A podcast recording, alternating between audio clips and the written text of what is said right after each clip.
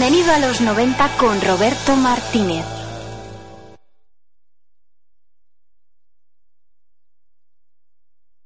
He's a real nowhere man, sitting in his nowhere land, making all his nowhere plans for nobody. Jueves 28 de noviembre del 2013, son las 6 y 32 minutos, sintonizas el 107.3 de la FM, Radio Utopía.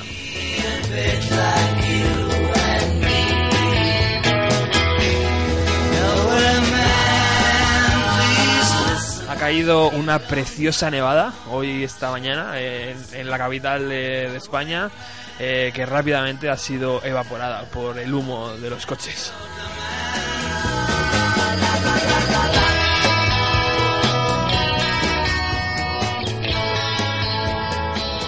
Sois muy bien recibidos aquí en Bienvenido a los 90. Como sabéis, emitimos cada jueves desde los estudios centrales de Radio Utopía, aquí en el edificio de Cristal, en Alcobendas, San Sebastián de los Reyes.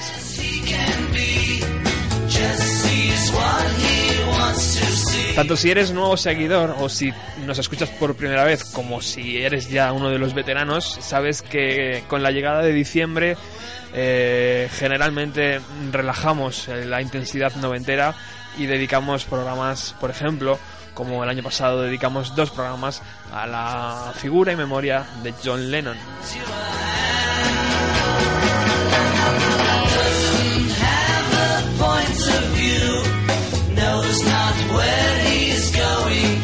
El año pasado lo hicimos de tal forma que en un primer programa hablábamos de la influencia de Lennon dentro de los Beatles y luego eh, en un segundo programa eh, escuchábamos la, la carrera en solitario de, del de Liverpool.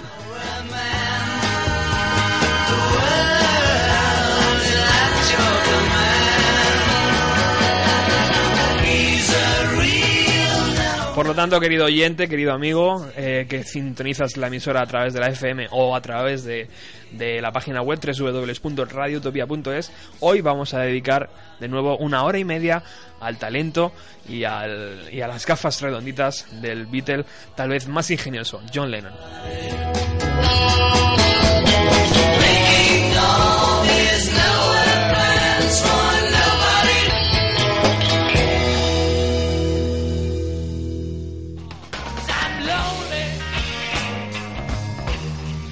Pero como sabéis también estas cosas a mí me gusta... eh, no me gusta hacerlas sola, me gusta traer aquí a gente entendida y cuando hablo de gente entendida hablo de Javier Rangel.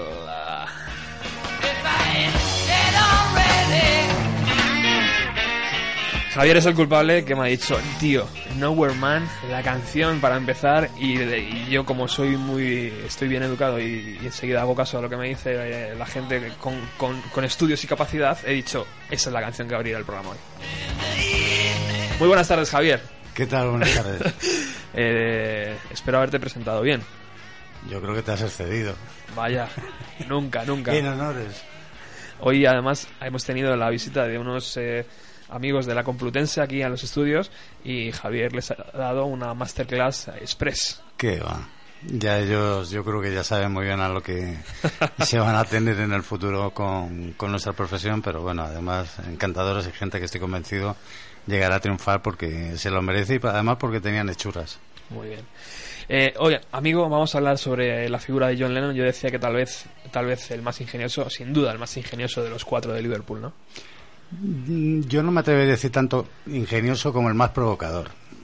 Eh, sin duda alguna, Lennon era el provocador, bueno, el provocador, era un maestro de la provocación. Provocó a Richard Nixon, provocó a la iglesia, pro- provocó a sus propios compañeros, provocó a los compañeros de profesión. O sea, era un hombre que vivía, yo creo que era un provocador. Primero se provocaba a él y cuando ya había quemado cartuchos es cuando empezaba a lanzarlos contra los demás. ¿no? Y, yo creo que era lo divertido de él y lo que le hacía muy diferente. ¿no? Bien. Vamos a repasar hoy, vamos, evidentemente tenemos que hablar un pequeño eh, eh, momento de, de- de Beatles, sobre todo la última parte, un, po- un poco la parte más eh, fea, ¿no? Entre comillas, del cuarteto, porque ahí se veían un poco las rencillas del ser humano, ¿no? De los cuatro amigos que realmente dejaron de serlo para luego volver a serlo de nuevo. Sí, hombre, como, como pasa siempre, ¿no? En el momento en que hay más de dos personas, o sea, en el momento en que ya uno deja, son dos, dos pasan a ser cuatro, claro, los problemas se van aumentando y multiplicando de, de, de forma endiablada e imparable, ¿no? Entonces yo creo que sí, que, que pero que a pesar de eso, el, el- la, fa- la factoría McCartney y Lennon funcionó muy bien. Los apoyos eh, que tuvieron por parte de, de Starr, de Ringo Starr y de Harrison fueron muy eficaces, con lo cual yo creo que salimos ganando todos, ¿no? Incluso dejaron una obra que, que fue por su realización muy difícil, como fue el LP Blanco, que es, yo creo que es la gran joya, la, el- además hay auténticas obras de arte dentro de, de ese disco. De mis favoritos. Entonces yo creo que, bueno, a pesar de que se rompió el grupo y se rompió ese- esa, esa fractura creativa, yo creo que lo que hizo fue facilitar el, el- el que empezara un engranaje nuevo, que fueron los cuatro, como, como personalidades creativas que, que yo creo que, que mantuvieron, por lo menos durante una década y media o dos décadas, eh, esos principios por los que llegaron a ser los Beatles. Antes hablábamos, eh, Javier, de, de que estos chicos empezaron muy jóvenes, terrible- terriblemente jóvenes, y cuando los Beatles se separaron eran terriblemente jóvenes todavía. Claro, fueron, o sea, tenemos que hacer una idea, lo hablábamos antes, ¿no? El One After 909, eh, que es el que es uno de los últimos temas que graban, que graban en Let It Be, ese lo compusieron Lennon y McCartney en un garaje con 14 años y con un ukelele. Y entonces, claro, tú te planteas y dices, bueno, con 14 años sí, pero es que cuando lo terminan de grabar tenían 29, o sea que tampoco había pasado una, una eternidad, ¿no? Y detrás dejan, detrás de, de- de esos años dejan más de 350 temas. O sea, es que es una bar- 350 temas de los cuales una buena parte de ellos pueden ser considerados eh, obras eh, sobre las que se ha reflejado la música popular durante décadas y lo sigue haciendo todavía. ¿no? Impresionante. Lennon cuando abandona los Beatles tendría 29, 30 Sí, por años. ahí. O sea, Nació en el 40, nació en un bombardeo además eh, alemán y yo creo que yo creo que eso le marcó. Curioso el dato, ¿eh? y, y uno de los últimos, bueno, uno de los temas que también Javier me ha, me ha pedido poner hoy es la versión que encontramos dentro del Circus de Jet Blues, la canción eh, tocada con Eric Clapton, eh, con Keith Richards y algunos de los bandarras más que había por ahí seguramente. Eh, Sí, bueno, a mí es que me parece ese tema. Además tiene una curiosidad añadida que es se graba dos años antes de que lo graben los Beatles. Que la guitarra, claro, las guitarras de, de Clapton, magistral, vamos, la vamos, es que hace un desarrollo de, de- de solos de guitarra en Jet Blues eh, increíbles, claro. Luego Harrison no lo hace mal, ¿eh? O sea, hay que, hay que, hay que añadir, ¿no? El hecho de que no lo hace mal, pero claro, hay una diferencia técnica brutal, ¿no? Claro. Y luego la carita de bueno que tiene que Richard, que yo le recomiendo a todo el mundo que pinche el vídeo en, eh, en, en el tube y, y se dé un empacho, porque es graciosísimo ver a, a que Richard parece que no ha roto un plato de su vida.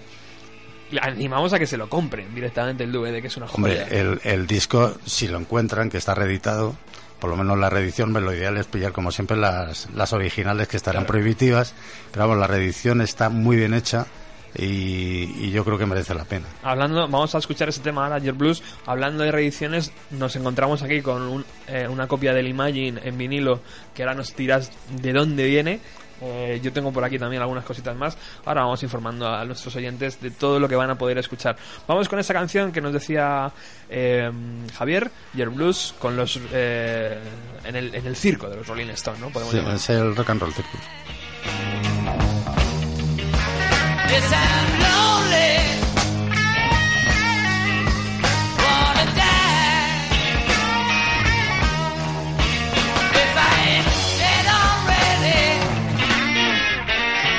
Girl, you know the reason why.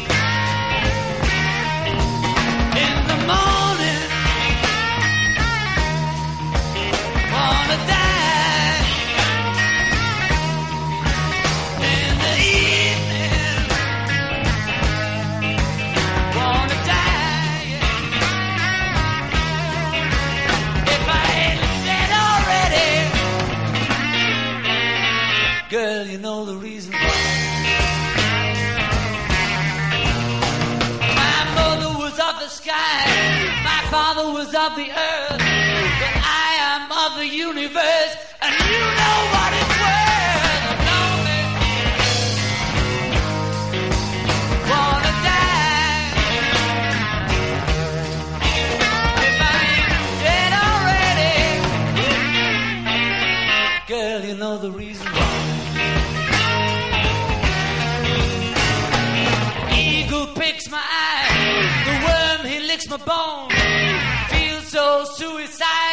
just like Dylan's. Jones. I'm lonely,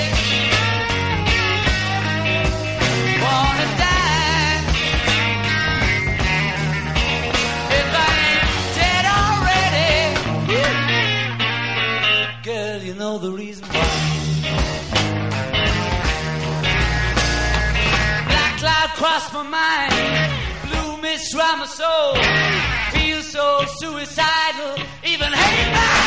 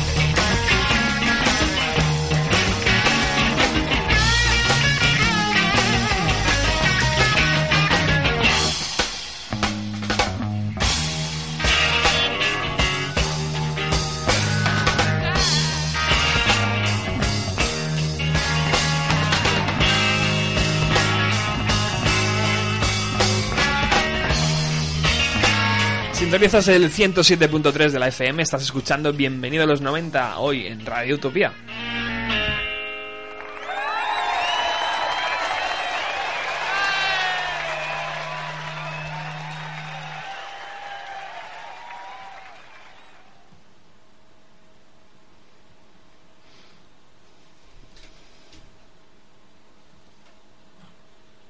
Esas son las cosas del directo, Javier.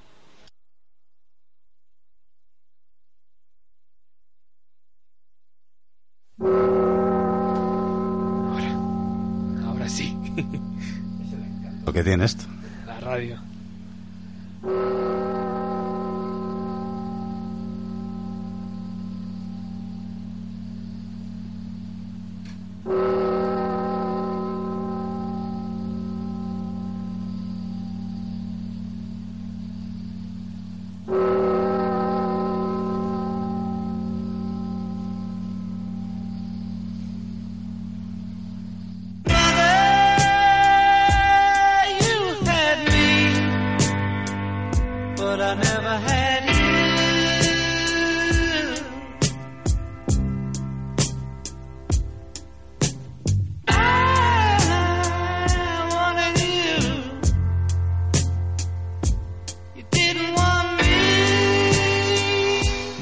Pequeño salto. eh, por fin, el sueño se acaba en los Beatles.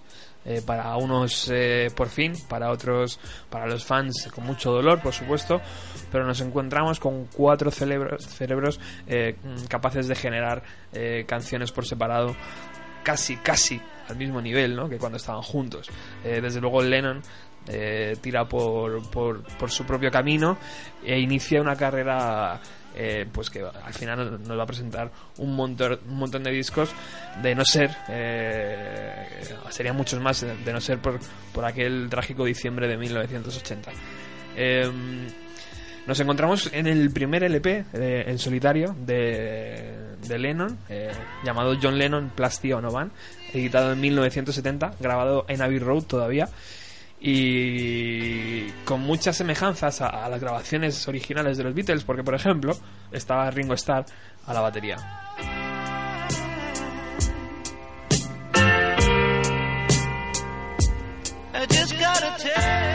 Y el que fue también último productor de los Beatles, eh, que al final lo fue pero no lo fue, porque se encargó Paul McCartney de borrar toda estela eh, de, de aquel Let It Be, ¿no, eh, Javier? Sí, afortunadamente. Afortunadamente. Porque, vamos, no puedo decir que se habla de mis filias Phil Spector precisamente, ¿no? Como lo demuestra McCartney cuando dice que, que el destrozo que, que hicieron, eh, que hizo el Let It Be con los famosos muros musicales y tal, yo creo que le funcionó en al- con algunos grupos, por ejemplo con los Ramones, de forma también muy limitada, pero realmente a los Beatles los machacó. El, el Naked, el Beatles Naked, que fue una regrabación que hizo George Martin, que el que había sido productor de, de los Beatles durante toda la vida, digamos que lo que hizo fue retomar el espíritu de, de ellos y desnudarlo de, de todos los arreglos que había que había hecho Phil Spector que, que, que- realmente no merecían la pena y que desmereció la canción. Y lo cierto es que mm, Let It Be que para a mí me parece una canción tanto blanda y que nunca me llegó a, satisfacer cuando la inter- la oí interpretada por, por los Beatles Eh, en este disco la, la volví a valorar y la, la retomé y me sigue me- ahora sí me parece una gran canción al margen de las connotaciones ya de popularidad, de machaconería que tiene, pero sin embargo sí, sí me, me resulta muy atractivo volverla a ver, ¿no? Y Phil Spector, pues bueno, eh, tiene lo que se ha merecido porque además Por fue un canalla, ¿no? El- Luego entraremos en esa en, en ese LP, ¿no? El Sí, rock and roll. No, el rock and roll y luego además es que estuvo está procesado. Bueno, no sé si está ahora mismo. en- eh, yo la última vez que escribí algo de él fue cuando estaba le fue acusado del asesinato de una pareja que tuvo. eh, él dijo que nunca que, que nunca, pero realmente está procesado y creo que condenado por por asesinato. O sea, que este era el caballero.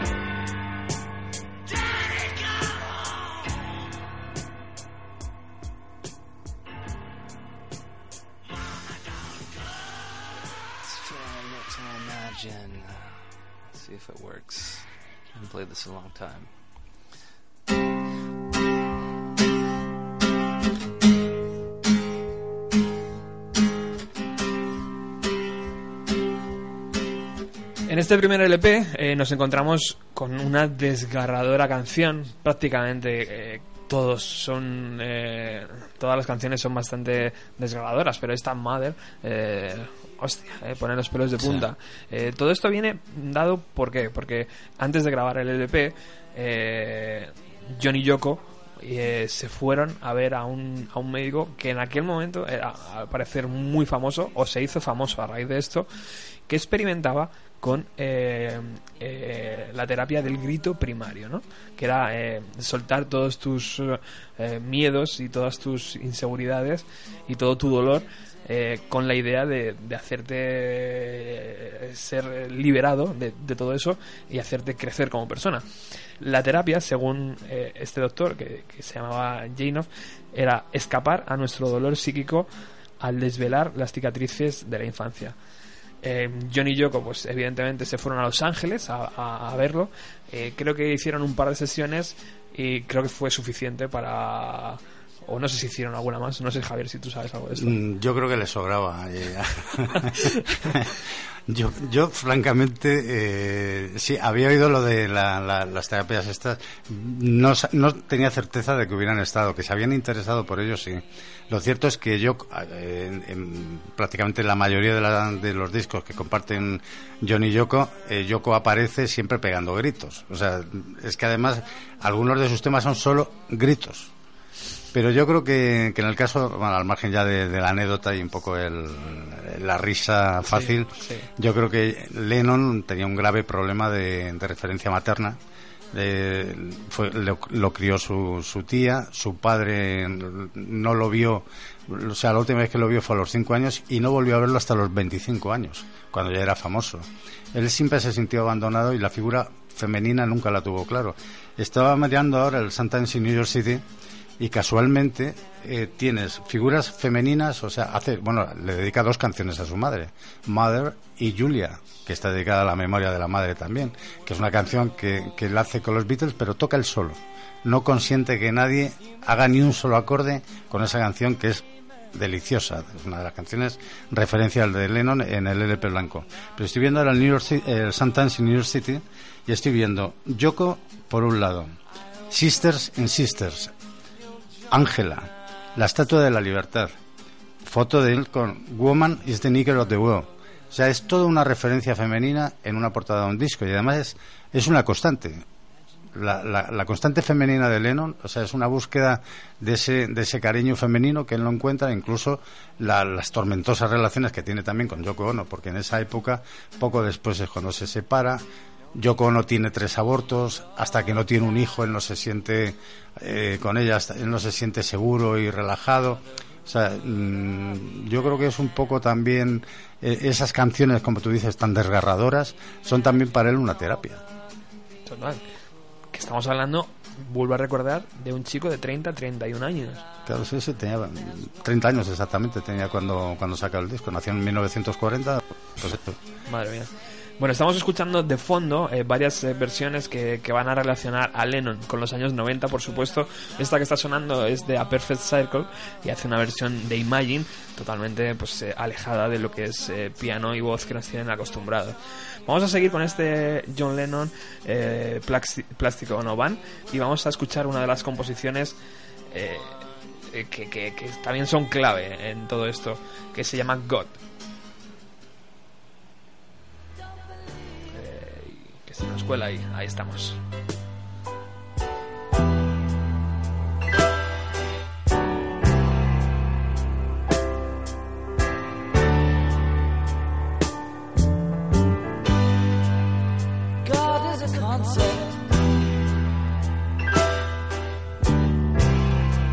Which we measure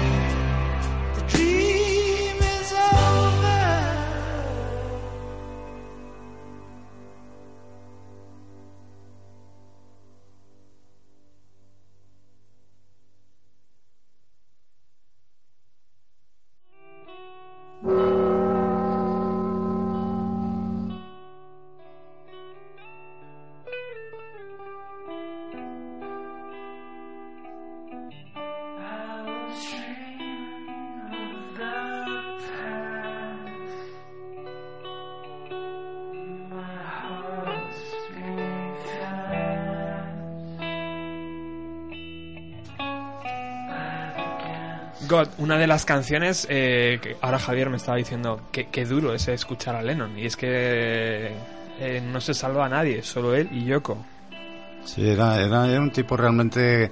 Cuando coge la carrera en solitario, eh, yo creo que tiene una, una época oscura, ¿no? De, la época oscura estaba también dominada también por el efecto de las drogas, que incluso estuvieron a punto de costarle, de- a punto de costarle, no, le costaron un par de sustos y uno de ellos estuvo a punto de costarle la vida.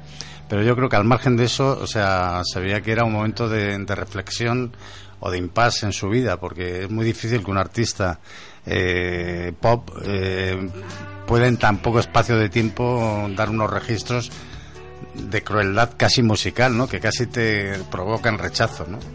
Total, muy, muy, muy duro. Eh, y, y yo imagino que en el medio, además, en lo que eran eh, sus amigos, eh, no sé hasta qué punto estaría bien visto que incluso se metía con Bob Dylan. O sea, Sí, sí, ah, eh, todos, no, todos. no dejo nunca títere con cabeza, pero es que vamos, Dylan, que era amigo personal de él, además él siempre dijo que, la- que- que había sido un admirador. Eh, dos o tres temas eh, suyos, no recuerdo ahora exactamente en qué canciones son. O sea, arremete. Además, uno de ellos era uno de los emblemas, uno de los temas emblemáticos de Dylan. Pero vamos, lo hace con, con Dylan como lo hace incluso con Chuck Berry, eh, que luego al cabo de los años tocan juntos, se sienten además admiración eh, profunda. Yo creo que Lennon, o sea, llegaba un momento en que decía hasta aquí. Entonces, esa chispa que, que, le- que- que- que le saltaba dentro de la cabeza eh, provocaba, eh, provocaba y provocaba y era un efecto de, de rebote provocador, ¿no? Total.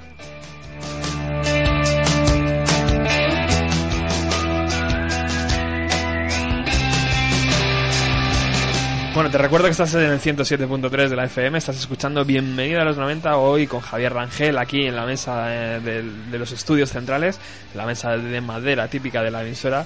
Estamos escuchando a canciones de John Lennon eh, haciendo un pequeño homenaje, un humilde homenaje desde Alcobendas y San Sebastián de los Reyes.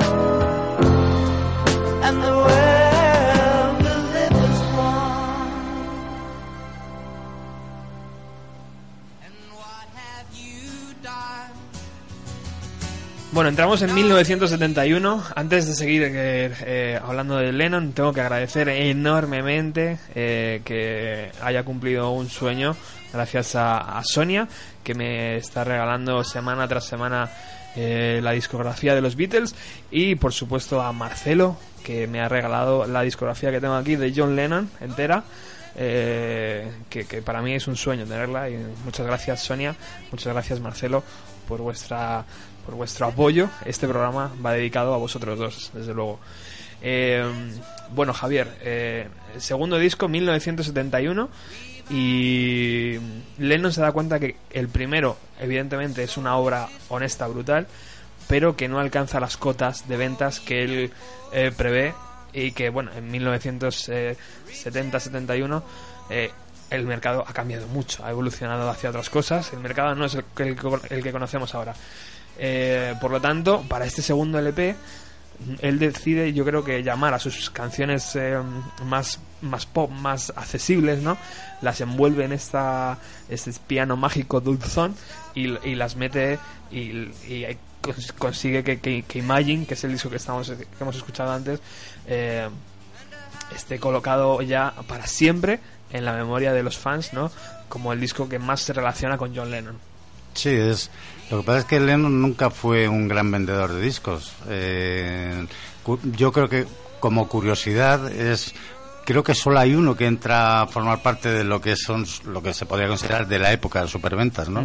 Y no recuerdo, y creo que tampoco es Imagine.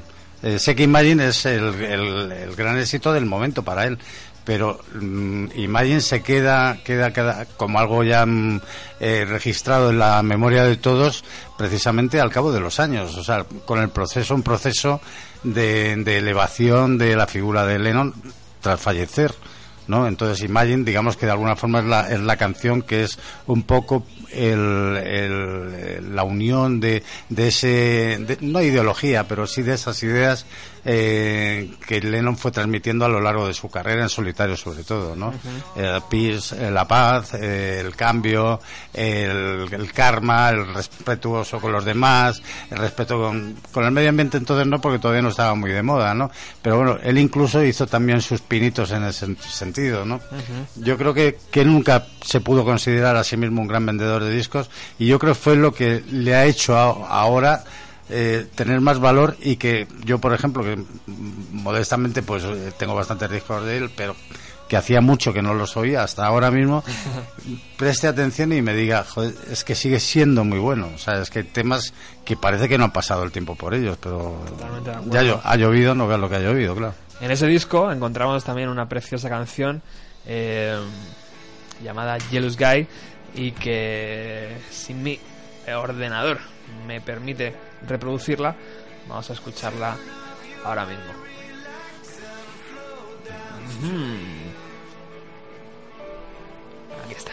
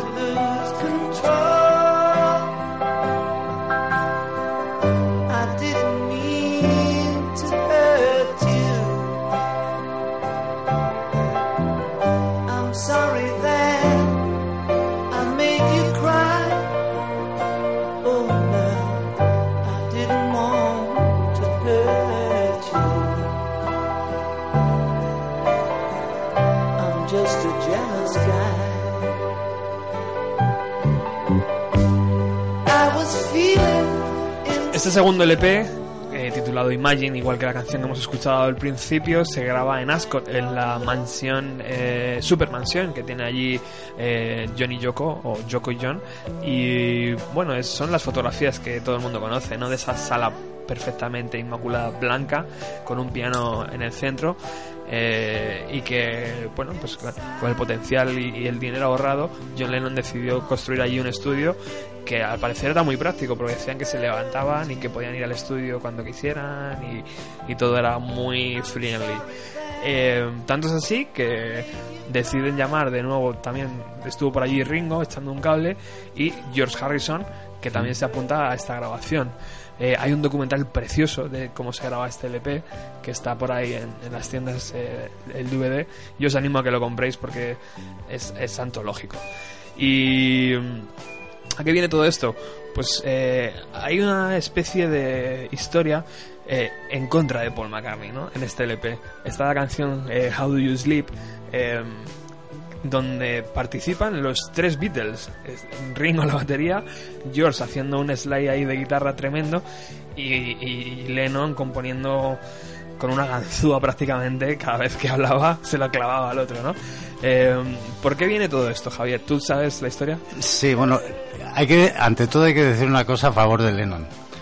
Luego, eh, al cabo de los años de, de esta grabación, dijo que era totalmente falso que era contra, que fuera contra Paul McCartney, sino que simplemente era una reflexión sobre él mismo. Claro, con lo cual, pues bueno, digamos que la memoria histórica musical eh, debe dar un paso atrás y recomponer la situación. Pero lo cierto es que sí, que, que se la dedica, se la dedica con mala baba a McCartney. Y yo creo que el, el resto de, de compañeros, no con tanta crueldad a lo mejor, como luego se ha visto con los años, pero yo creo que también estaban un poco molestos, especialmente con el éxito de McCartney, que McCartney sí rompió, o sea, mientras que Lennon no fue capaz, y ni- bueno, Harrison hasta cierto punto también tuvo, pero todos tuvieron éxito muy posterior, pero el, éxito inmediato, el éxito de masas y el reconocimiento de la crítica, realmente lo tuvo McCartney. Y esto parece un poco una vendetta, pero vamos, vamos a creernos lo que dice Lennon, de que no, que fue un... Eso es. Fue algún invento de, de los mensajeros, ¿no? Que siempre tienen la culpa. Apoyaremos a McCartney en el programa de McCartney. bueno, tenemos aquí dos joyas. Eh, la tuya es más que la mía, por supuesto. Y son el, el Imagine de, de John Lennon en vinilo. Yo tengo la edición española, que voy a por ella. Que está fabricada, que tiene aquí el, el sello de Odeon, EMI, que es eh, que por supuesto vienen las canciones y viene la traducción justo al lado como ella era de, la época, ¿no? Se, se traducía todo lo que se vendía aquí, ¿no? Entonces, pues, eh, por ejemplo, viene aquí eh, Imagine, que la llaman Imagina, eh, Jealous Guide, Chico Celoso, todo bastante bien acorde, no hay ninguna cagada, yo creo. Eh, How Do You Sleep, cómo duermes. Y, pero lo importante de todo esto es que Javier tiene una versión ahí. Por favor, Javier, sácala. Pues es realmente una auténtica curiosidad de la que yo me siento bastante orgulloso, además. Orgulloso por dos cosas. La compré en Moscú, justo el día que la bandera soviética caía en el, Kremlin y subía la bandera de, de, de la Federación Rusa. Pero es que se da la circunstancia de que es un disco fabricado en Bulgaria. Bulgaria tenía prácticamente el condominio, vamos, tenía el control casi absoluto de la fabricación de vinilos eh, de origen occidental para repartirlos en todo lo que era el bloque, de Europa del Este. Entonces era una empresa que se fundó en el 59, era una, una, empresa del Estado, por supuesto, fue del Estado hasta el año 99, durante 40 años. Y entonces ellos eh, se dedicaban a fabricar y a distribuir en, los primeros años sin pagar derechos que hay auténticas rarezas que se pagan fortunas por ella, porque hay una recopilación que yo no sé si es, la empresa se llama Balcantón. Entonces, eh, yo no sé si es de ellos o no es de ellos, pero la primera recopilación que llega a Rusia de los Beatles es una recopilación de temas sueltos, que son unos 20 temas, además una belleza. Yo he visto el disco por fuera, no sé si es de ellos, pero se pagan auténticas fortunas en Rusia por, por estos discos. Y, y, el que tengo aquí, pues ya te digo, está comprado en esas circunstancias, pagado en rublos y además eh, con este, curiosamente esta esta edición creo que no iba destinada directamente a la Unión Soviética, Ajá. porque en Rusia eh, casi estaban obligados a poner los los créditos de los discos en ruso también, entonces os recomiendo también un esfuerzo de curiosidad ver cómo se escribe John Lennon. eh, Qué grande. ¿Y, y cuánto, cu por cuánto me lo vendes? No, no te lo vendo. Te lo presto si quieres, cuando quieras. no tiene precio eso, no, eh, amigo. No es que no tenga precio, o sea, es que realmente no tiene precio. No tiene tanto valor que no podría ponerle un precio. Y el, y el precio, seguramente el precio económico sería mucho más bajo del, que, del valor que tiene. Tremendo. Sentimental, porque ya te digo, además hay un factor histórico que para, para mí personalmente, aunque nadie lo pudiera valorar, para mí lo tiene, ¿no? Añadido supuesto. en este caso. Muy bien.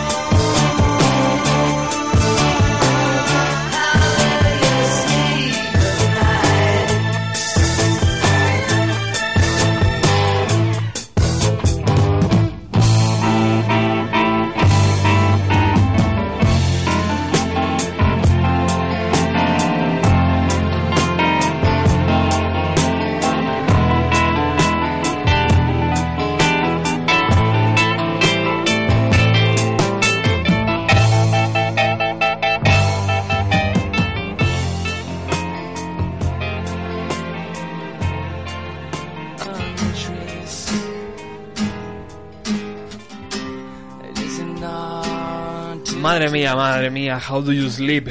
¿Cómo duermes, querido Paul McCartney, al otro lado del charco, no? Bueno, no, todavía no, todavía están en el mismo... Está, está grabado en Ascot, eh, como hemos comentado antes. Eh, bueno, eh, ¿qué te parece si hacemos un mini paréntesis, Javier? Estupendo. Porque tenemos a- a- con nosotros a Felipe Couselo, que está todas las semanas a nuestro lado comentando... eh, yo no sé, Felipe, muy buenas tardes. Muy buenas tardes, Roberto. Hoy te lo he puesto complicado, ¿eh? Esto de John Lennon, los 90, los 90 John Lennon...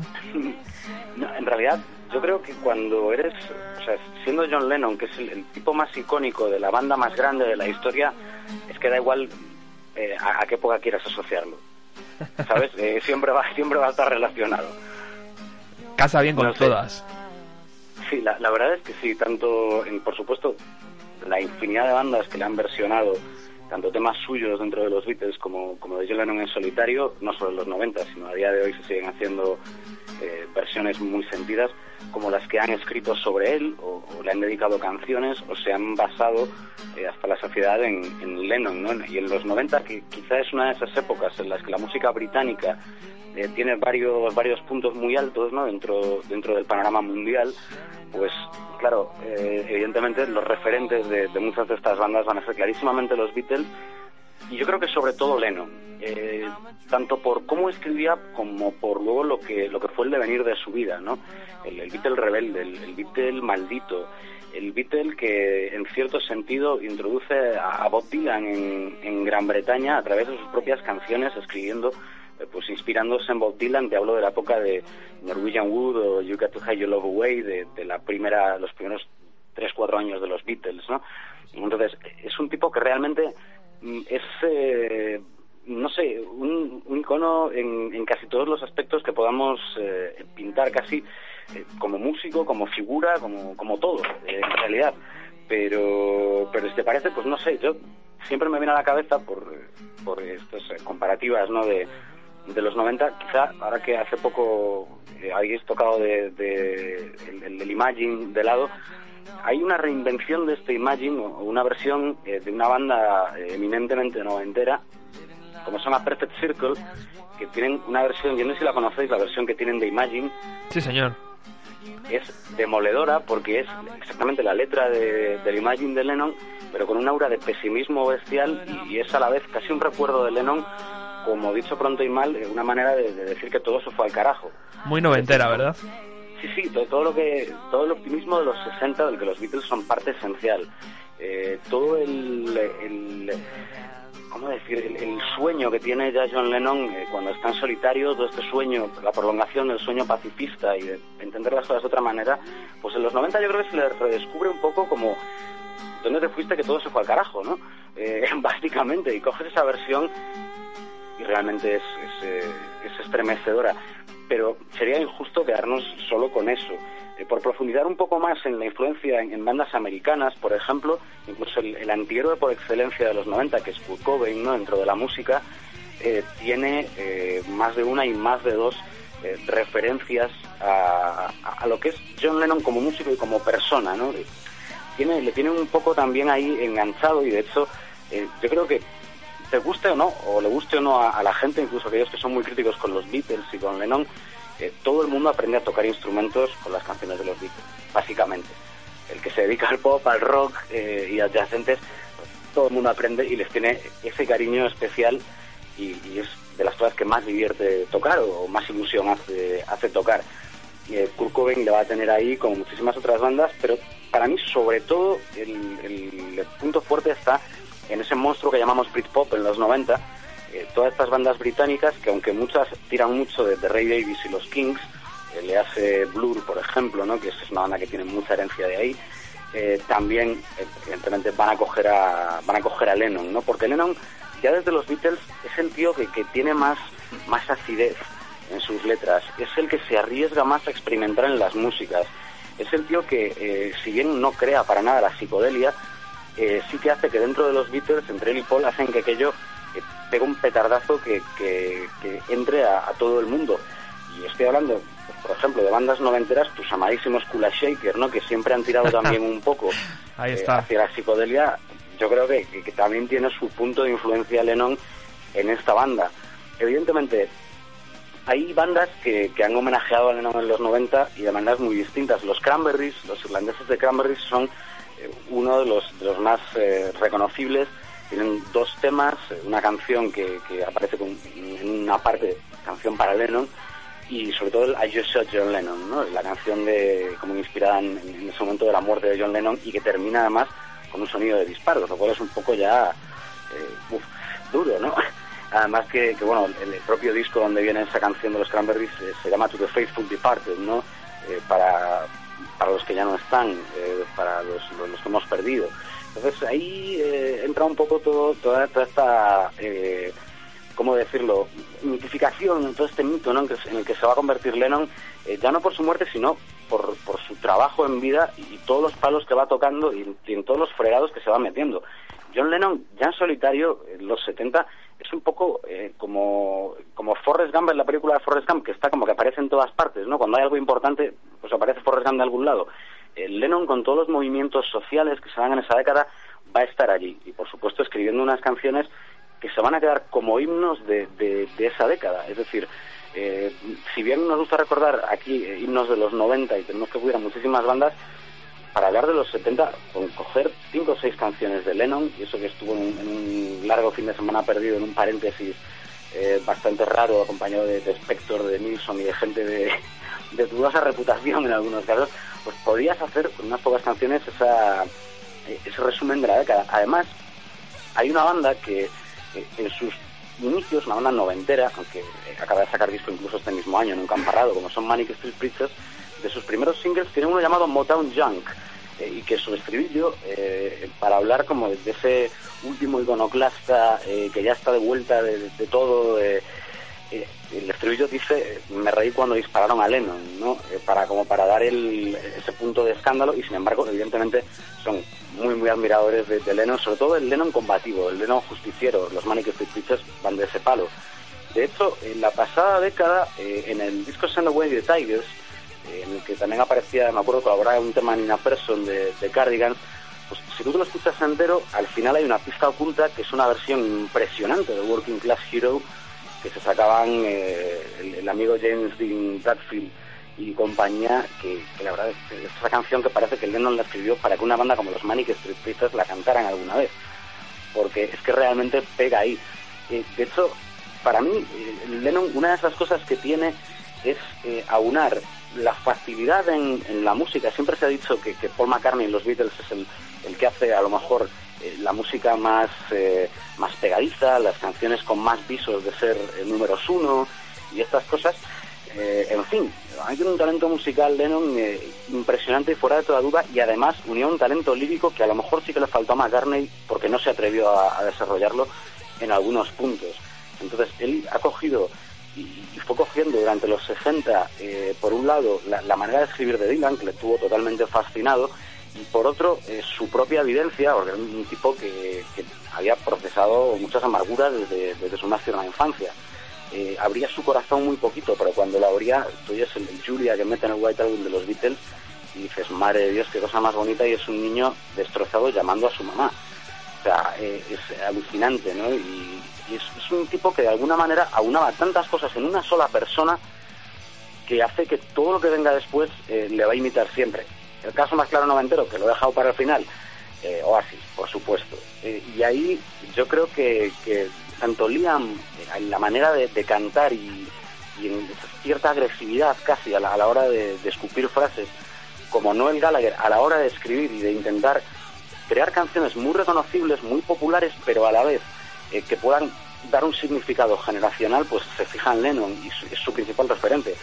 Fallan un poco para mí, pues sí, a partir del tercer disco, cuarto de Oasis, intentan mm, dar una vuelta en esa extraña psicodelia que para mí no acaban de adaptar bien a los tiempos que corren, pero bueno, yo en ese palo sí que me decanto más por unos Kula Shaker, por ejemplo, pero claro, en los dos primeros discos de Oasis, el primero es, es la furia de, de Lennon cantando en los cinco primeros años de los Beatles, en los cuatro primeros años de los Beatles, ¿no? sobre todo en la época de la Beatlemanía, y de hecho, eh, Definitely Maybe entronca perfectamente con ese personaje de Lennon.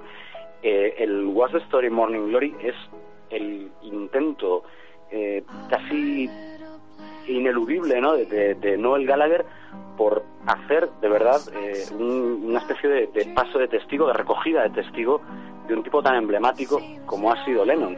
Y de hecho, recordemos que ese año lo lograron en cierto sentido, porque el Morning Glory fue uno, de- yo creo que si no es el disco más eh, recordado eh, británico de los 90, poco le debe faltar.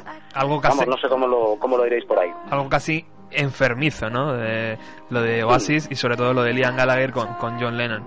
Eh, yo creo que has puesto a Lennon en los 90 perfectamente, eh, arrancando con la figura del propio Kurt Cobain, que, que, que- que predicaba que era su Beatle favorito, y, y terminando, pues eso, con unos Kula Shaker, por ejemplo, con unos Oasis, eh, que a día de hoy Liam Gallagher, en su, en su empeño, sigue, sigue defendiendo a capa y espada, ¿no? A ese, ese garrulo, ese que- mm, con, con cariño, ¿no? Que, es, que Liam Gallagher le, le sigue ahí amando ¿no? ciegamente, ¿no? Y, y tanto es así que le ha puesto a su hijo Lennon, ¿no? De nombre. Ya ves, es que es, más declaración de amor que eso. Eh, lo, lo que ocurre es que estamos todavía esperando a ver a cuándo Liam eh, sufre la misma metamorfosis que Lennon y se transforma de, de airado Sí. eh, británico jovencillo a, a amante de la paz y, y sobre todo a componer las canciones que, Por supuesto. siendo honestos, pues componía su hermano Noel y que él todavía pues, no ha llegado a ese punto, ¿qué queréis que os diga? Porque Noel yo creo que sí que entendió muy bien eh, varios de los puntos fuertes de Lennon y McCartney, sobre todo de Lennon, y, y Sí, así, así le fue en los 90, ¿no? Tiene pues ese segundo disco, ese Morning Glory, probablemente sea el disco generacional para los británicos de, de los años 90. Sí, señor. Pues Felipe Conselo, muchísimas gracias por estar aquí telefónicamente. Eh, eres, eres invitado ya al próximo programa. Que yo te adelanto ya, no sé si Javier, Javier eh, eh, lo haremos sobre George Harrison. Mm, ya sabes que ellos son mis filias, los cuatro. sea, y hacía años eh, que no recuperaba yo la audición de, de discos Beatles, pero, pero sí, yo por mí encantado. Vamos, quien ¿Qué- veo un poquito bajito ahora. ¿Ah, sí? Ay, vaya. A ver. E incluso el chico que llevaba los cafés en la, en la Apple Record, yo creo que merecería la pena si se los daba para McCartney y a Lennon hacerle una entrevista, ¿no? Eh, querido, que- querido, querido Felipe, te, te presentaba a nuestro invitado de hoy, Javier, que es eh. Lo mismo te digo. eh, un periodista eh, mítico de este país y, y entendido de música, amante de música, tiene una biblioteca que es casi tan grande como la radio, yo creo, y, y se ha venido a hablar de John Lennon y, y tomando el café previo a- a- al programa hemos dicho, joder, tío, pues vamos a hacer cuatro programas y cada uno de ellos se lo dedicamos a uno de los Beatles. Hombre, y, y si, pues, y si puedes hacer 40 de cada uno, es que te da de sobra. Solo por todo lo que. El de Ringo no sé eh, si nos va a dar de sobra. Sí, el de Ringo, pues posiblemente sea el menos conocido y el que más curiosidad podría provocar, ¿eh? Nada Sí, más ya el, que- el disco, el Photograph, ya te da para un programa, vamos. ¿No? Y que Ringo está metido en muchos fregados y, y también tiene un- una vida post-Beatle, tanto artística como a lo mejor incluso personal, importante que contar. Sí, el último disco de él no estaba nada mal. Lo sacó hace un par de años, no me acuerdo. Yes, me parece que se llamaba Yes. eh, Sí, no- eh, creo, creo que el último sí que es eh, Ringo algo que, que es que él controla todos los procesos de la producción. Además, él, en una de las entrevistas, cuando presenta el disco, hace gala, dice, es la primera vez en mi vida profesional que controlo todos y cada uno de los pasos de la producción de mi trabajo. Y la verdad es que el disco, hombre, no voy a decir que sea imprescindible, ni, ni una referencia musical para los siglos que vengan, pero la verdad es que está bastante decente y si yo no supiera, si no hubiera sabido que era de Ringo Starr, hubiera dicho, pues mira, me gusta y me lo compro. No, y, y es que más Ringo ha tenido sus altibajos, ¿no? Tanto emocionales Sí. como musicales. En algunos discos de los muchísimos que, que fue sacando en solitario, algunos son prescindibles, pero vamos a decir que cuando se pone, se pone, ¿no? Al, al Sí, principio sí. la hacía, le ayudaban mucho, pero porque la arropaban mucho, yo creo, el, el resto de sus excompañeros, pero el tío fue, fue sacando sus cosas y, y ya te digo, yo creo que de cualquiera de los Beatles podemos encontrar eh, 200.000 cosas que contar. De todas maneras, aparte, yo ya te digo, para entregas futuras, Roberto, ya te contaré historias de, de abrazarte la estatua de Lennon en, en Matthew Street en Liverpool y, y lo que puede pasar en esas condiciones. Pero bueno, como decía Michael Ende, en otra historia que será contada en otro momento. Muy bien, Felipe, muchísimas gracias por estar aquí, amigo. Eres, eres, eres una joya. A vosotros sí que sois joyas, hombre. Un abrazo. Un abrazo.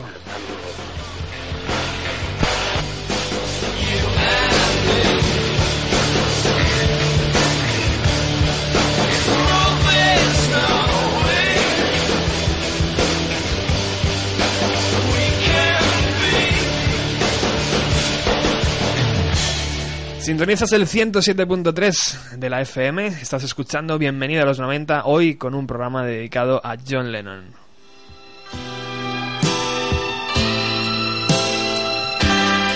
Y el tiempo apremia, querido amigo Javier. Eh, ey, ¿Qué pasada, amigo? Bueno, bueno, ¿cómo está el ordenador hoy? Sí, hoy estamos revueltos. ¿no? Están los duendes de la radio por aquí. Eh, el tiempo apremia, así que vamos eh, como, como un cohete. Tú has hablado antes de, del Sondheim en New York City, ese que Sí. tienes en vinilo ahí precioso, enorme. Eh, es- este disco tiene verdaderas joyas, ¿no? Eh, hablabas antes de que tiene canciones. eh, incluso, yo creo que este es el primero, ¿no? En el que Yoko ya empieza a aparecer en los discos de Lennon. Sí, bueno, es, yo creo que es el, el primero de la más conocido y el más importante de la época americana, que es en la que Yoko ya, digamos, se- Porque se- aquí, aquí ya estamos, ya hemos cruzado el charco, ¿no? exactamente, aquí es cuando ya está el FBI, la CIA, están detrás de Lennon, Moscas. eh, muy moscas hasta el punto de que el propio Nixon a sus colaboradores les, les confiesa que tiene miedo de Lennon. O sea, que es cuando Lennon empieza a ser un poco una referencia social. ¿eh? Vamos, un poco no, empieza a ser una referencia social hasta tal extremo de que eh, le impiden a toda costa obtener la ciudadanía americana, eh, lucha con abogados, eh, contrata bufetes enteros dedicados eh, casi en exclusiva a él, con el fin de conseguirlo. Entonces digamos que este es el primer disco, Sometimes in New York City, el primer disco de lo que sería ya la época americana y en la que Yoko Ono para bien o para mal, pues interviene y en algunos casos, pues de forma un poco desagradable casi, pero, pero bueno, es un disco con mucha fuerza, con una fuerza tremenda. Es la intervención ya de la Plastic Ono y de, Elephant Memory, donde aparece gente, bueno, de, colaboraciones de Franz Zappa, eh, Klaus Worman, el amigo de los Beatles en la época de, de- Hamburgo, que es además diseñador, es un poco el que da la idea para, para digamos, eh, algunas de las ideas más originales de, de Lennon, también las de a gente con la que él colaboraba, entre ellos Klaus Bormann, ¿no? Entonces, digamos, tiene, para mi gusto, tiene dos temas muy buenos, que es Bormann is the Nigger of the World, que es otra, es un tema desgarrador a favor Impresionante para la época, Sí, mil- sí, es- 1972. Claro, ¿eh? todo- es que todas estas reflexiones que nosotros hacemos aquí con tanta facilidad Claro. y con tanta y con tanta distancia, claro, hay que ponerlas en su sitio, pensando que, que, que- que Nixon es un presidente que cae después del mayor escándalo eh, político que se produce en Estados Unidos, en la primera potencia mundial, y se enfrenta directamente a un músico, al fin y al cabo, de, cuaren- de, vamos, no, de treintena, de poco más de una treintena, que lo único que quería era cantar y, hombre, dar la tabarra. Porque yo creo que también se le ha, se le ha encumbrado demasiado en cuestiones sociales. Yo creo que él realmente lo que quería ser era él y todo lo que salía, salía de dentro sin más, ¿no? Lo que pasa es que era tan fuerte, era tan tremendo y una estética tan, tan exponencial que, que, claro, al cabo de los años ha parecido mucho más. Total. Pues álbum grabado, como decíamos, ya en Estados Unidos en 1972. Ojo que Lennon no perdía comba, ¿eh? 1970, John Lennon, Plastic Ono Band. 1971, Imagine. Y 1972, Sometime in New York City. O sea, a disco por año. Una, una auténtica eh, gozada, ¿no? Ay, ay. Sí, cierra, compañero. Gracias, gracias. Sí, además, estamos hablando de tres discos, además con, con una serie de temas mm, inmejorables, ¿no? Que algunos, precisamente al, al ir tan abigarrados en un solo disco, pasan más, desa- más Claro. inadvertidos por eso, ¿no? O sea, la gente no cae en que ese tema, pues mira, si es, de, Claro. si es que es del año 70, claro, te planteas luego al cabo de los años y dices, joder. Bueno, pero tenemos que dar el salto y estamos escuchando esta Mind Games, estos, estos juegos mentales que, que, que está editado al año siguiente, 1973. Eh, la, la evolución, evolución de, de ideas en, en la cabeza de, de, de Lennon era, era impresionante. Eh, este está producido directamente ya por, por él mismo, o sea, eh, ya no cuenta con Phil Spector aquí. eh, en el anterior sí, en el que tienes ahí en la mesa, estaba Phil Spector todavía dando algunos toques. Yo, yo no sé si, si al final eh, el cuento con Phil Spector. Pues terminó como el Rosario de la Aurora, vamos. Creo que hubo, hubo una pistola y todo sí, por ahí, sí, ¿no? sí, no, vamos, la pistola la sacó, no, la, por la que luego le condenaron, ¿eh? Por asesinato. O sea, hay que tener en cuenta que está condenado, Phil Spector. Pero vamos, yo, yo honestamente, después de tantos años, pensé que es que era, que había sido un rebrote psicótico lo que le había provocado esos cambios de personalidad, pero no, es que yo creo que toda la vida estuvo realmente zumbado. Eh, no se le ocurrió cuando Lennon le plantea a Phil Spector grabar eh, versiones eh, clásicas del rock and roll de los 50 y los 60, eh, donde van desde Fast Domino, bueno, no sé, la- las grandes estrellas del rock americano que Lennon había oído cuando tenía 14, 13 años. Entonces Phil Spector le dice, vale, muy bien, estupendo, venga, vamos a ponerlo en marcha. Entonces se ponen a grabar, graban el disco, cogen las cintas, no llegan a un acuerdo económico, Lennon se mosquea, se mosquea también Phil Spector, y Phil Spector decide coger todas las cintas y se las lleva. Se las roba, en una palabra, a John Lennon. John Lennon se enfada, se, enfada tanto que claro, que empiezan idas y venidas de Estados Unidos a, de abogados a Inglaterra hasta que al final le devuelve, me parece que son, no recuerdo exactamente, son 80 mil dólares, 80 mil libras, que era un dineral entonces, le devuelve Phil Spector a John Lennon las cintas y Lennon tiene que volver a remasterizar otra vez el trabajo de Phil Spector porque no le gusta. Al final llegamos al rock and roll de John Lennon, que está considerado una referencia porque claro, es, eh, posiblemente la mejor recopilación de clásicos del rock que se hiciera ya en los 70 con música de, de una 20, de un 20 años anterior, ¿no? Y sobre todo especialmente porque eran músicos americanos. Un LP muy recomendable y uno también de los más conocidos, ¿no? De, de Lennon. Sí, yo creo que es el, La, versión de Stand By Me Sí, es, es apoteósica. es magistral, ¿no? Es, eh, que, que además yo me parece que él la había cantado en alguna ocasión en directo. Eh, en- pero no la había no la había grabado nunca no, no había llegado a grabarla nunca y la versión que hace es como tú dices muy bien vamos me parece soberbia o sea posiblemente de las mejores que se hayan hecho Totalmente. Bueno, vamos a seguir escuchando un poquito a John Lennon hoy aquí en Radio Utopía.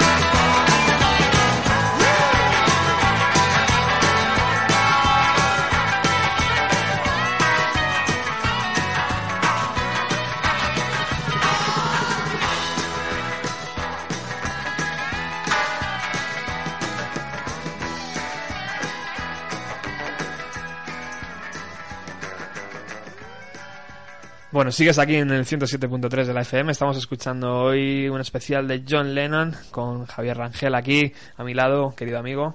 Y yo creo que la canción antes que, que, que- que hablábamos, esa que, que la hizo número uno y que fue la única que vio John Lennon en vida, fue tal vez esta. Vamos a ver. No, esta no. no Esta, esta, esta, esta es la misma. Vamos a ver. Necesito aquí a un... son los trolls Necesito aquí a una persona apta, no como yo. Vamos a ver. Hazme caso, amigo.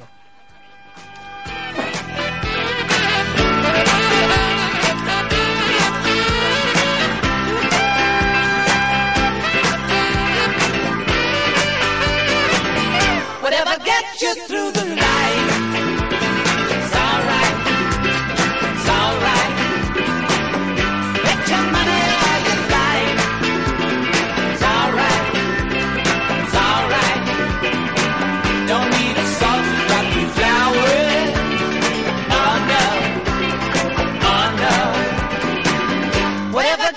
gets you through your life.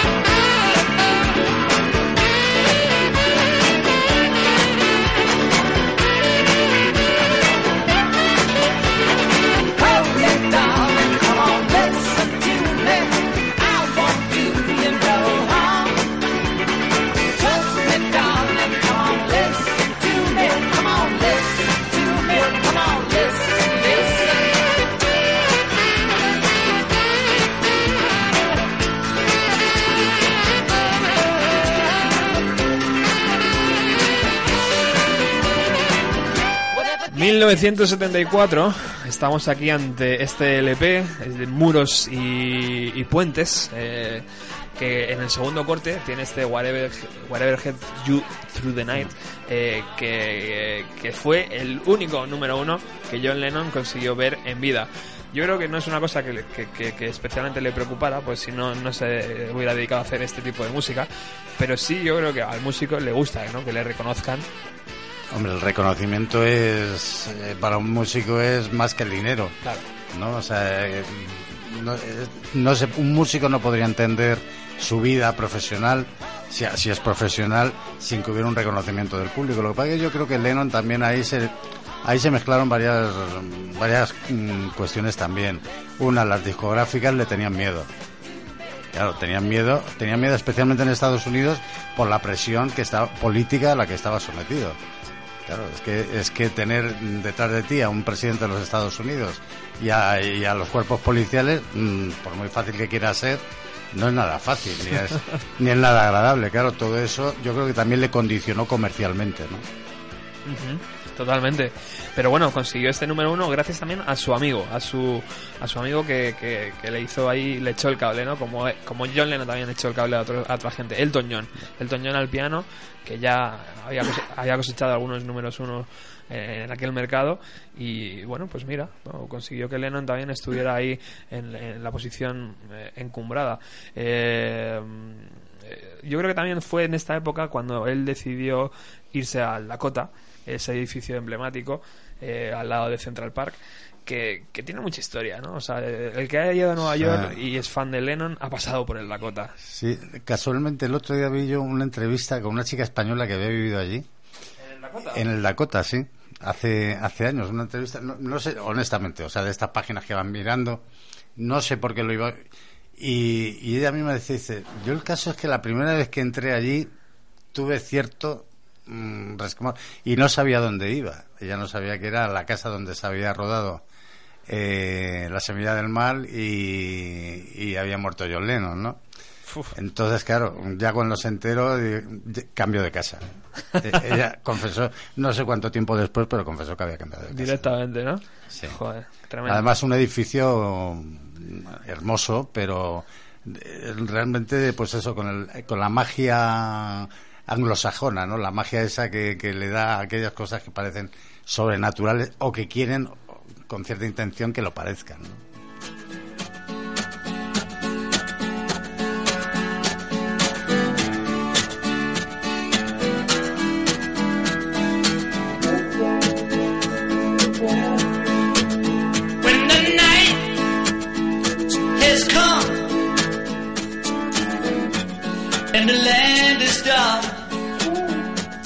and moon is the only light we'll see.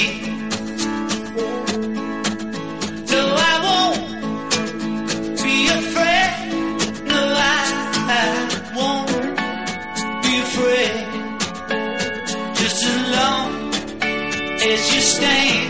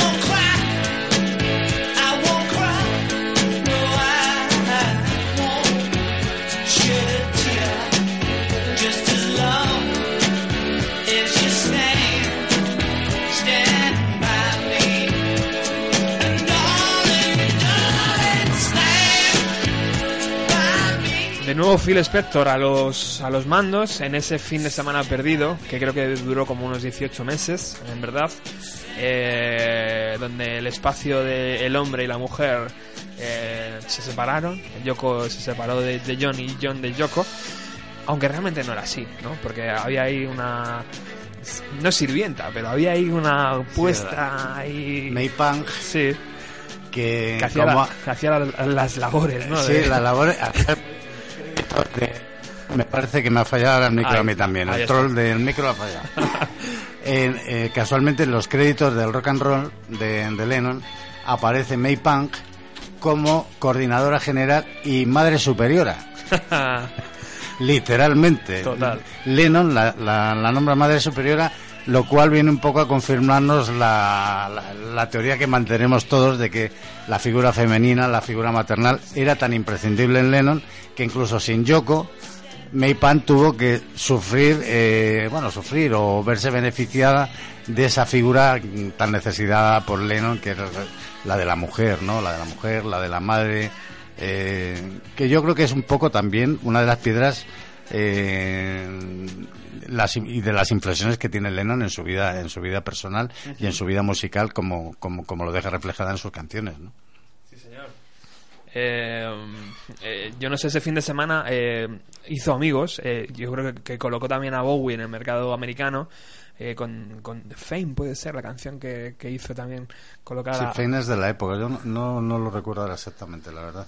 Eh, casi casi, ¿no? Como, como una escapada de, de solterones, ¿no? Por ahí por la ciudad. Imagínate en Nueva York, eh, gente con dinero, eh, músicos, eh, Sí, eh, esa, un verdadero peligro. esa, esa época además eh, creo creo que me parece que fue el que le dio la bienvenida porque eh, Bowie la primera vez que fue a Nueva York pinchó pinchó y además tuvo un fracaso estoy hablando de memoria muy muy lejana y de lecturas eh, muy vagas no ahora mismo pero creo que pinchó y yo creo que fue Lennon un poco el que le cogió su regazo y digamos de alguna manera lo fue administrando y lo fue recolocando ¿no? Igual que hizo también incluso con, con Rolling Stones. O sea, a pesar de que ellos habían sido muy independientes, también mantuvieron sus contactos con por, por la vieja amistad que además habían mantenido, porque incluso Lennon, bueno, Lennon y McCartney, pero vamos, fue más Lennon el que hizo por encargo de los Rolling Stones una canción para ellos.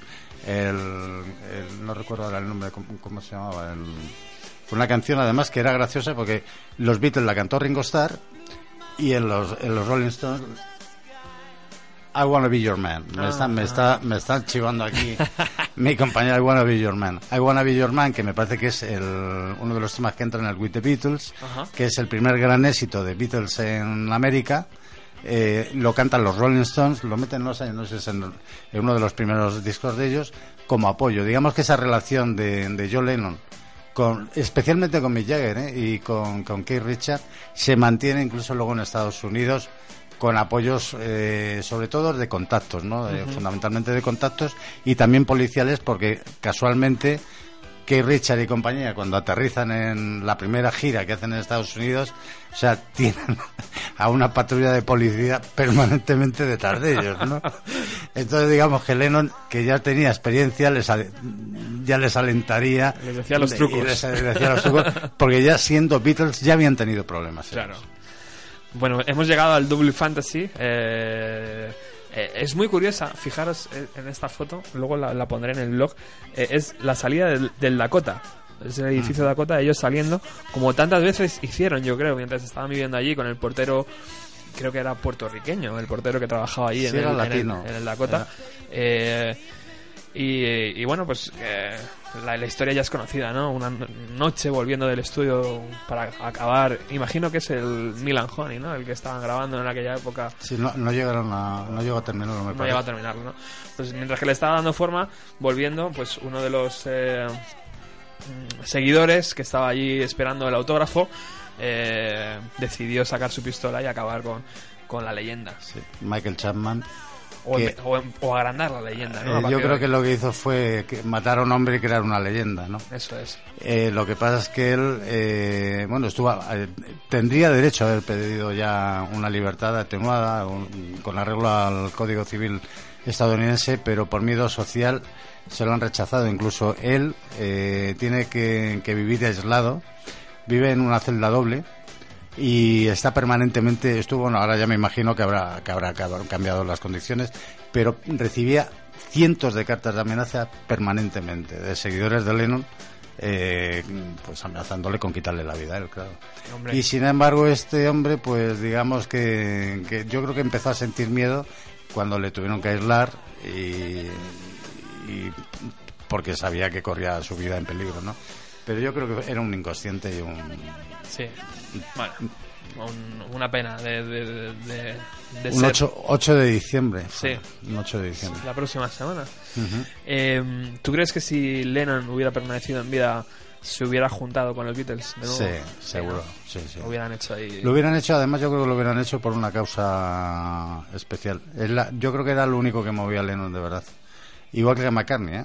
Ojo, porque McCartney estamos hablando, hoy le toca el turno a Lennon y hay que bendecir a Lennon. Por supuesto. Pero lo cierto es que McCartney, que por otras razones que, que ya explicaré, no, no es uno de. siendo uno de los mejores músicos y teniendo además. eh, eh, puedo decir que tengo casi todos sus discos, ¿no? Y es una referencia. Yo creo que McCartney también es un hombre que se ha movido también eh, por causas, eh, si no justas, eh, benéficas, ¿no? O sea, por ejemplo, el concierto que dio en Nueva York tras el atentado de las Torres Gemelas, eh, ha, ha hecho, mm, ha dedicado incluso derechos de canciones a los bomberos de Nueva York, para las familias necesitadas.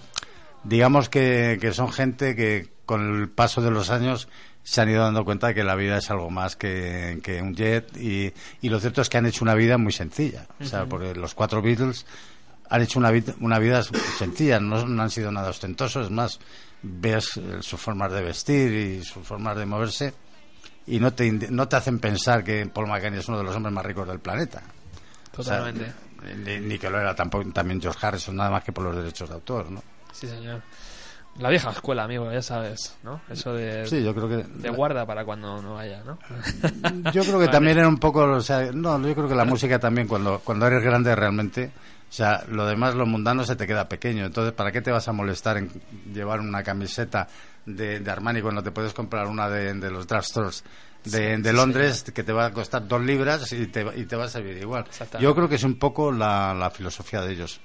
Bueno, Javier, tenemos que acabar. Muchísimas gracias por haber estado aquí en la emisora. Eh, te invito ya al próximo jueves, ¿no? Sí, Sí. Te estás metido en un marrón, amigo. Mm, Digamos que a, a mí son marrones que me, me agradan, ¿no? Además, sabes que, con, que vengo encantado y con cariño, o sea, y- Muy bien, y, tratándose de música, pues eso, te lo agradezco. pues encantado. Ya adelantamos que va a ser eh, el especial sobre George Harrison. Primero vamos a ir con los que no están y luego ya nos quedamos con Paul y con Ringo, eh, que todavía les tenemos, ¿no? O sea, es, una bendición que a día de hoy todavía haya Beatles vivos. Sí, yo eh, casualmente el otro día vi el, el especial que, que hizo McCartney con el presidente Obama y en la Kennedy Library y francamente el sonido era espectacular, pero cuando vi algunos de los grupos que, que la acompañaban dije, madre mía, madre mía, digo, digo, es que además como es capaz de cantar, tiene 73 años. Todavía O aguanta, sea, ¿eh? lleva, tiene unos registros, tiene unos registros que Todavía bueno, aguanta. que vamos, que hay gente de 20 que no llega ni a, ni a la cuarta parte de lo que hace él. ¿eh? Muy bien. No te despegues ahí, eh, amigo. La próxima semana volvemos. Vosotros no, no, no, no os vayáis todavía, que tenemos una llamada pendiente.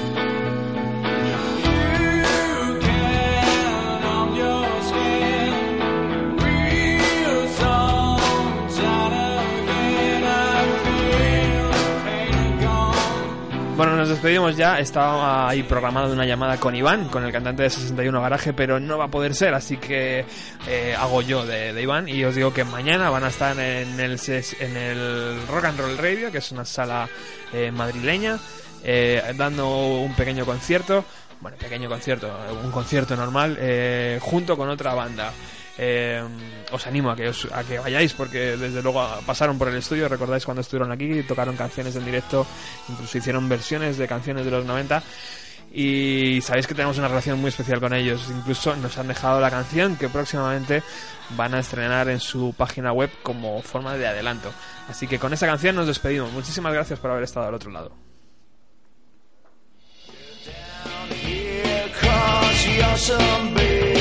suspicious because you're suspicious without stamina.